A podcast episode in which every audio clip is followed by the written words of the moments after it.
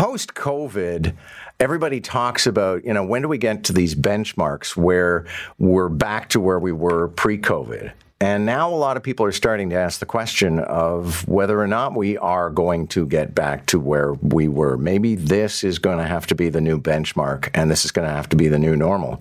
For people who do business along the uh, lakefront and on the Toronto Islands, it's been a pretty sorry affair in terms of trying to get back to where they were, and they're still struggling to recover post COVID. Tim Kocur is the executive director of the Waterfront BIA and joins us. Good morning. Hi, John. Thanks for having us. Okay, so give us a picture. Uh, where are things in terms of where they were pre COVID?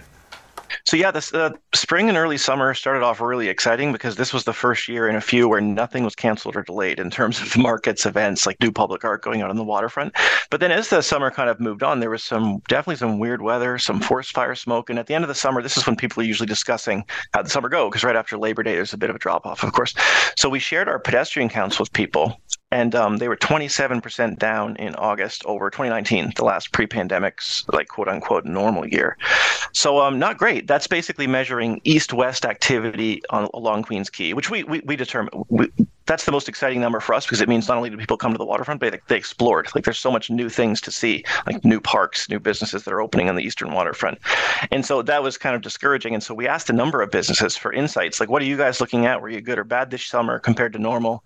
And um, also, what sort of data sources are you looking at to tell you about that? And so we got some really interesting information and shared it. And there is a bit of a silver lining, if you don't mind me sharing that sure. too. Yeah. But things were not particularly good. I think so. I mentioned the east-west counters on Queens Quay were down, meaning that people just weren't exploring much. But the one positive sign is we have one north south reader. It's at Bay Street at the ferry terminal. And that was the only one that's actually gone up. We don't have it back to 2019, but the ferry terminal actually has told us they're having a great year. They're actually they think that their ticket redemptions are on pace to be as high or higher than they were in 2019 pre-pandemic.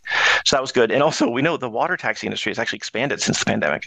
So John, I think it's a really good sign, hopefully, for the future of the waterfront and next summer when we hopefully have some better weather, that after the pandemic, it looks like people from Toronto were actually coming down to the water even more, going to places like the islands even more because for a couple of years they couldn't go anywhere else, right?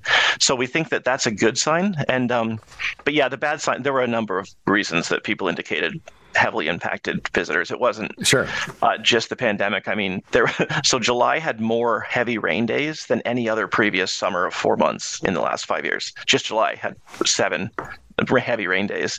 And we think uh, like things like the market that was was at Yonge Street on Saturdays, they were severely handicapped because their first four weekends, two had forest fire warnings telling people not to go out as much, and three of the days either had rain or had a Google logo saying there might be rain, which is just as bad for people coming down to the waterfront because the biggest indicator of whether we're not going to be we're going to be busy is is it sunny out.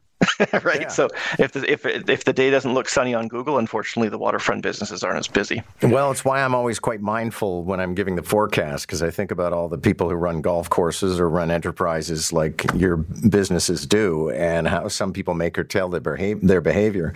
Let me ask you: Do you anticipate that it is possible to get back to pre-pandemic levels, or is this the new normal?